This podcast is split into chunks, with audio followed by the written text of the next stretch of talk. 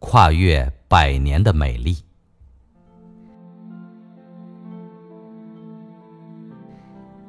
一九九八年，是居里夫人和她丈夫发现放射性元素镭一百周年。一百年前的一八九八年十二月二十六日，法国科学院人声鼎沸，一位年轻漂亮、神色庄重。又略显疲倦的妇人走上讲台，全场立即肃然无声。她叫玛丽居里。她今天要和她的丈夫皮埃尔居里一起，在这里宣布一项惊人的发现：天然放射性元素镭。本来这场报告，她想让丈夫来做，但皮埃尔居里坚持让她来讲。在此之前，还没有一个女子登上过法国科学院的讲台。玛丽居里穿着一袭黑色长裙，白净端庄的脸庞显出坚定又略带淡泊的神情，那双微微内陷的大眼睛，让你觉得能看透一切，看透未来。她的报告使全场震惊，物理学进入了一个新的时代。而她那美丽庄重的形象，也就从此定格在历史上，定格在每个人的心中。关于放射性的发现，居里夫人并不是第一人，但她是关键的一人。在她之前，1896年1月，德国科学家伦琴发现了 X 光，这是人工放射性。1896年5月。法国科学家贝克勒尔发现了天然放射性，尽管这都还是偶然的发现，居里夫人却对此提出了新的思考。其他物质有没有放射性，就像是在海滩上捡到一个贝壳，别人也许仅仅是把玩一下而已，可居里夫人却要研究一下这贝壳是怎样生、怎样长。怎样冲到海滩上来的？别人摸瓜，他寻藤；别人摘叶，他问根。是他提出了“放射性”这个词。两年后，他发现了钋，接着发现了镭。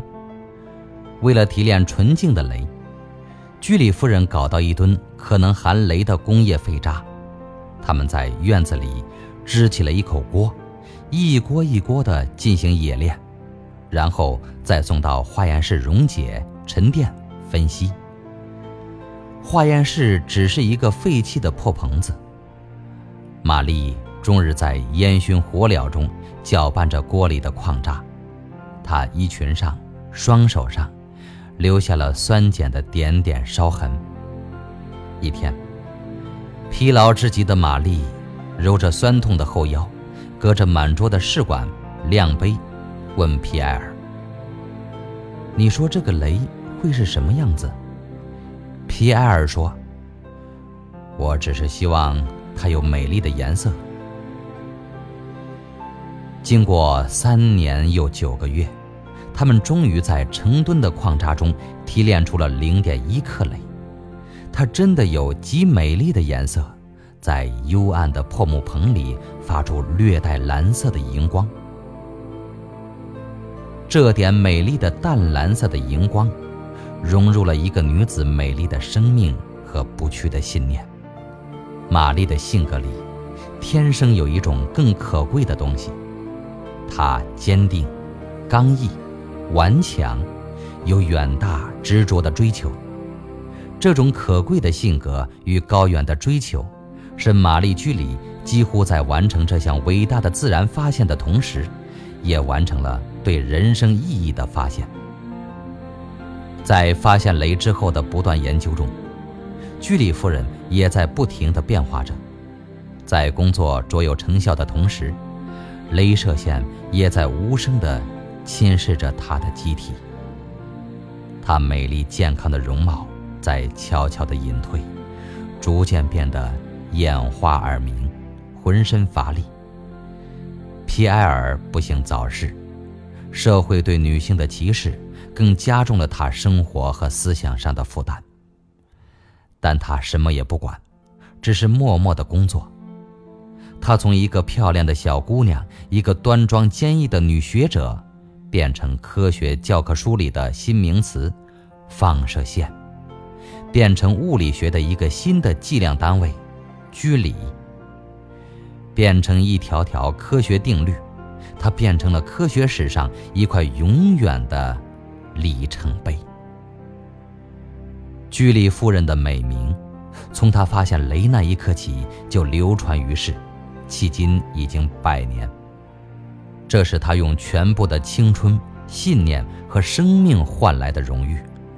他一生共得了十项奖金、十六种奖章、一百零七个名誉头衔，特别是获得了两次诺贝尔奖。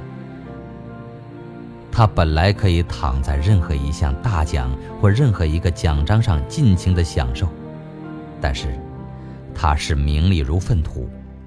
他将奖金捐赠给科研事业和战争中的法国，而将那些奖章送给六岁的小女儿当玩具。他一如既往埋头工作到六十七岁，离开人世，离开心爱的实验室。直到他身后四十年，他用过的笔记本里还有射线在不停的释放。著名科学家爱因斯坦说过。在所有的世界著名人物中，玛丽居里是唯一没有被盛名宠坏的人。